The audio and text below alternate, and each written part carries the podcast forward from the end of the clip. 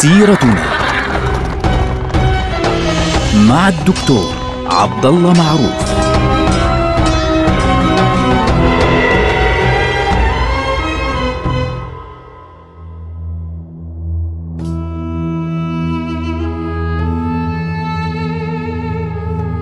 السلام عليكم ورحمة الله وبركاته. سيرتنا سيرة هذه الأمة العظيمة ونحن الآن في يوم عظيم يوم فتح القسطنطينية مع السلطان محمد الفاتح. بطل اسمه محمد الثاني.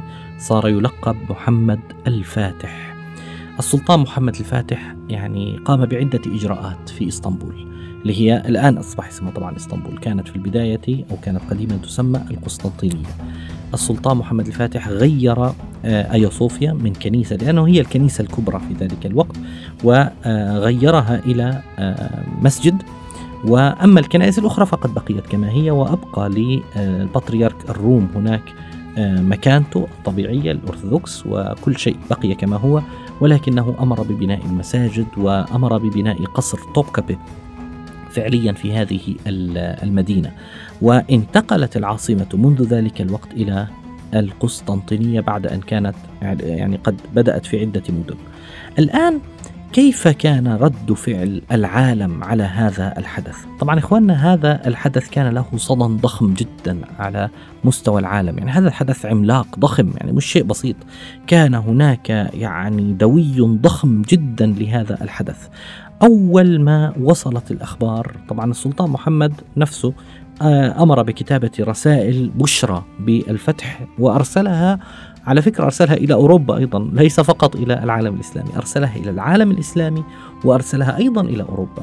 أرسلت الرسائل فوصلت إلى القاهرة التي كانت فيها في ذلك الوقت طبعا الدولة المملوكية وكان فيها أيضا الخليفة العباسي. فبالتالي الدولة العثمانية هي اسميا اسميا تتبع الخلافة العباسية يعني تعترف بالخليفة العباسي خليفة للمسلمين من الناحية الدينية فعليا. فماذا كان رد الفعل؟ السلطان المملوكي أرسل رسالة تهنئة للسلطان محمد الفاتح وأيضا القاهرة زينت وعمت فيها الأفراح واحتفل الناس في القاهرة بفتح القسطنطينية في ذلك الوقت أرسلت رسالة إلى شريف مكة المكرمة فأقيمت الصلوات صلوات الشكر في المسجد الحرام وفي مسجد رسول الله صلى الله عليه وسلم. آه، أرسل رسالة إلى آه، شاه إيران في ذلك الوقت اللي كانت بلاد فارس. ف يعني عمت الأفراح في هذا المكان حتى إنه أرسل رسائل هذه البشرى إلى ملوك أوروبا إلى ألبانيا إلى البوسنة إلى الصرب إلى الافلاق والمجر وفي كل مكان. فأرسل إليه بعضهم يهنئه. طبعا كانت صدمة عنيفة لهم لكن بعضهم أرسل يهنئه من باب أنه هذا يعني هذه الدولة مش بسيطة هذه الدولة ضخمة يعني شيء ليس بسيطا. وأما في أوروبا يعني الغربية كان هناك رعب فزع شديد جدا خاصة في آه، روما. يعني البابا رأى أنه هذا الأمر سيؤدي إلى يعني تقدم العثمانيين والمسلمين بشكل عام في أوروبا. فأرسل رسائل اللي هو نيقولا الخامس في ذلك الوقت أرسل رسائل إلى الحكام الأوروبيين يدعوهم إلى إعلان الحرب المقدسة ضد العثمانيين ويدعوهم إلى حملة صليبية جديدة.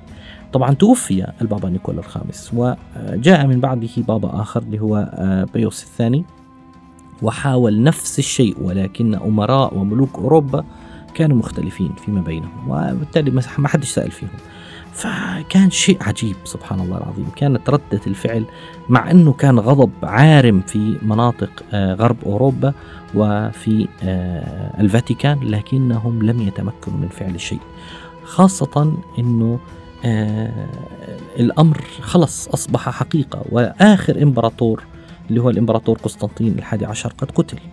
طبعا هناك مفارقة عجيبة في مسألة الإمبراطور قسطنطين الحادي عشر. قسطنطين الحادي عشر. هو نفس اسم الإمبراطور الأول. أول من أنشأ القسطنطينية كان الإمبراطور قسطنطين الكبير أو قسطنطين الأول. وآخر من حكم القسطنطينية كان الإمبراطور قسطنطين الحادي عشر. وطبعا آه، إحنا عرفنا أنه الفتح كان في يوم التاسع والعشرين من شهر أيار خمسة مايو من عام 1453 افتتاح مدينة القسطنطينية في أيام قسطنطين الأول. في عام 330 للميلاد. كما تذكر بعض الروايات كان يوم العاشر أو الحادي عشر من شهر مايو خمسة. من شهر أيار مايو خمسة. يعني نتكلم عن فترة طويلة جدا كانت في نفس الشهر. الشهر الذي افتتحت فيه المدينة هو نفس الشهر الذي فتحت فيه المدينة. وأول اسم لإمبراطور حكمها هو نفس آخر اسم لإمبراطور حكم هذه المدينة. فسبحان الله العظيم. يعني شيء عجيب إنه بين 1453 اللي هو فتح مدينة القسطنطينية و 330 اللي هو افتتاح مدينة القسطنطينية. نتكلم عن 1123 سنة هو عمر هذه المدينة التي حكمها البيزنطيون منذ البداية حتى النهاية. 1123 سنة انتهت بهذا اليوم. سبحان الله العظيم. الآن واحد من أهم النتائج لهذا الموضوع أنه طرق التجارة التي كانت يعني مفتوحة بشكل سهل جدا لسفن الجنويين والبنادقة أهل البندقية وهذول بدنا نركز معهم لأنه سيكون لنا معهم حديث آخر. طرق التجارة البحرية التي كانت مفتوحة لهم يعني زي قولة مرحبا زي ما بيحكوا إنه بيطلع مباشرة من إيطاليا بينزل عند اليونان وبيطلع بعدين عن طريق مضيق البوسفور اللي هو أصلا يعني للقسطنطينية اللي هي واحدة منهم يعني إن صح التعبير دولة بيزنطية من نفس الملة. لكن بيطلعوا مباشرة باتجاه روسيا وباتجاه البحر الأسود بيروحوا على المناطق المختلفة. الآن لم تعد كذلك. لم تعد هذه السفن مفتوحة بكل بساطة. فالدولة العثمانية أصبح بيدها كل طرق التجارة البحرية في هذه البقعة إضافة إلى طرق التجارة البرية. لأنه أي واحد بده يمر بشكل عام من أوروبا إلى آسيا بده يمر بشكل عام بالدولة العثمانية. فبالتالي كان بالإمكان الدولة العثمانية أنها تعطل كل طرق التجارة بكل بساطة. الآن في بعض البيزنطيين اللي ما تحملوا هذه الأحداث. بعضهم قليل جدا هاجروا باتجاه أوروبا لكن الغالبية العظمى من البيزنطيين بقوا موجودين في داخل قسطنطينية وأصبحوا رعايا للدولة العثمانية وأغلبهم أصبح مسلما. طبعا في منهم بقوا على مسيحيتهم وبقوا على دينهم الطبيعي و... وما زال بعضهم إلى اليوم من احفاد احفاد أحفاد هؤلاء الذين كانوا موجودين في الدولة. ما زال بعضهم على الديانة المسيحية وموجودين اليوم. وعلى فكرة هناك عدد لا بأس به من الكنائس ما زالت موجودة في إسطنبول حتى اليوم. كنائس يونانية ما زالت موجودة حتى هذه اللحظة في كثير من المناطق آه، في إسطنبول وما زال اليونان اللي هم أصلهم يعني الروم تماما كانوا ما زالوا موجودين كما كانوا سابقا. وفي نفس الوقت هناك مسألة تتعلق بعلم التاريخ هنا متعلقة بفتح القسطنطينية. إيش هي؟ فتح القسطنطينية أدى إلى نهاية القرون الوسطى وبداية العصر أو العصور الحديثة. يعني تاريخ البشرية مقسم إلى عصور قديمة وعصور حديثة وعصور وسيطة.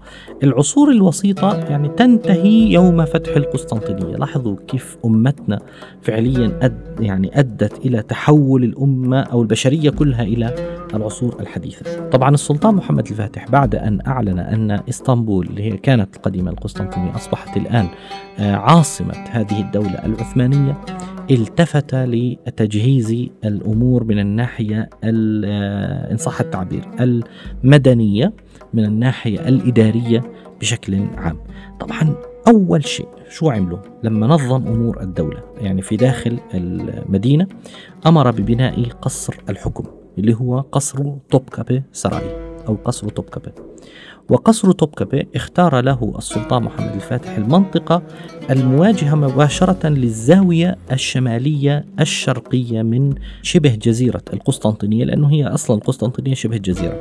وهذه الزاوية أمر ببناء قصر آه، طبكبة فيها. فبني القصر.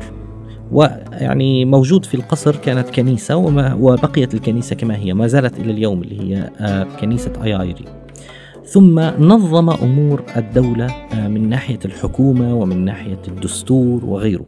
فلذلك محمد الفاتح مش إنجازه فقط فتح القسطنطينية هو الذي نظم أمور الدولة لأول مرة آه، باعتبارها دولة عظمى. يعني في في زمنه أصبحت الدولة فعلا إمبراطورية دولة عظيمة دولة كبيرة جدا مش مجرد دولة محلية وإنما دولة تسيطر على واحدة من أهم مدن العالم فعليا. فالحكومة العثمانية أطلق عليها منذ ذلك الوقت اسم الباب العالي. أنشأ مقرا آه يعني قيل إنه بابه كان مرتفع ولذلك سمي الباب العالي. وهذا المقر كانت فيه الحكومة. وجعل للحكومة مجموعة من المسؤولين آه، منهم قاضي العسكر قاضي عسكر الأناضول الدفتر دار آه، النشانجي النشانجي اللي هو طبعا آه، كاتب السر اللي هو زي ما نقول إحنا رئيس ديوان السلطان والصدر الأعظم اللي هو الوزير المهم اللي هو أهم واحد في الوزراء. ثم وضع دستورا لهذه الدولة. سمي هذا الدستور فاتح قانون نامسة يعني دستور الفاتح. دستور الفاتح. وهذه المبادئ التي كتب فيها دستور الفاتح هي التي حكمت الدولة العثمانية من أيام السلطان محمد الفاتح حتى يعني أيام تقريبا سلطان عبد المجيد. يعني بعد نحكي عن 1840 تقريبا شيء في هذه الحدود. فإحنا نتكلم عن فترة طويلة جدا حوالي 400 سنة حكمت الدولة العثمانية بمبادئ هذا الدستور الأساسي الذي وضعه السلطان محمد الفاتح. وأنشأ وظيفة قاضي عسكر الرملي اللي هو سيكون في المنطقة الأوروبية وقاضي عسكر الأناضول سيكون في المنطقة الآسيوية. وكان القضاء منفصلا تماما. ورتب للقضاء يعني هيبة كبيرة جدا.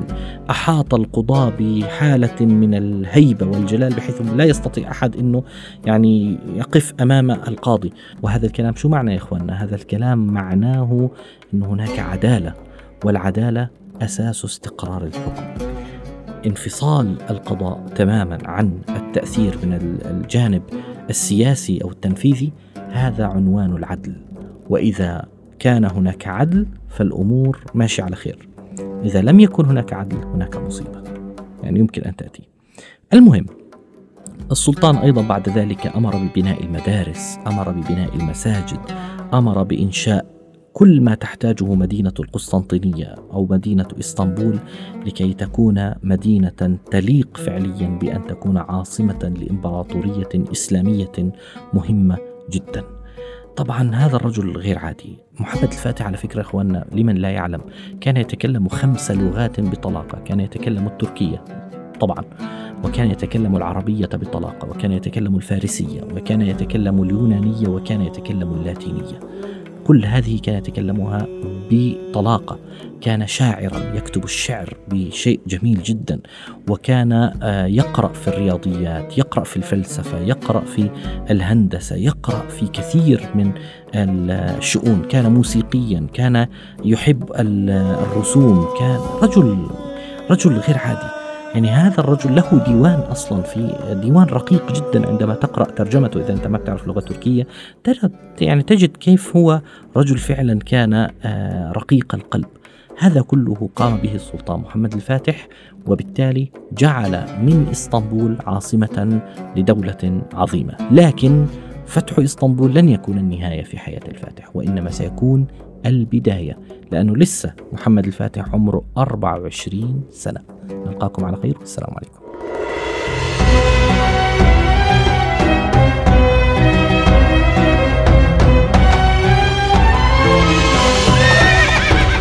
سيرتنا مع الدكتور عبد الله معروف.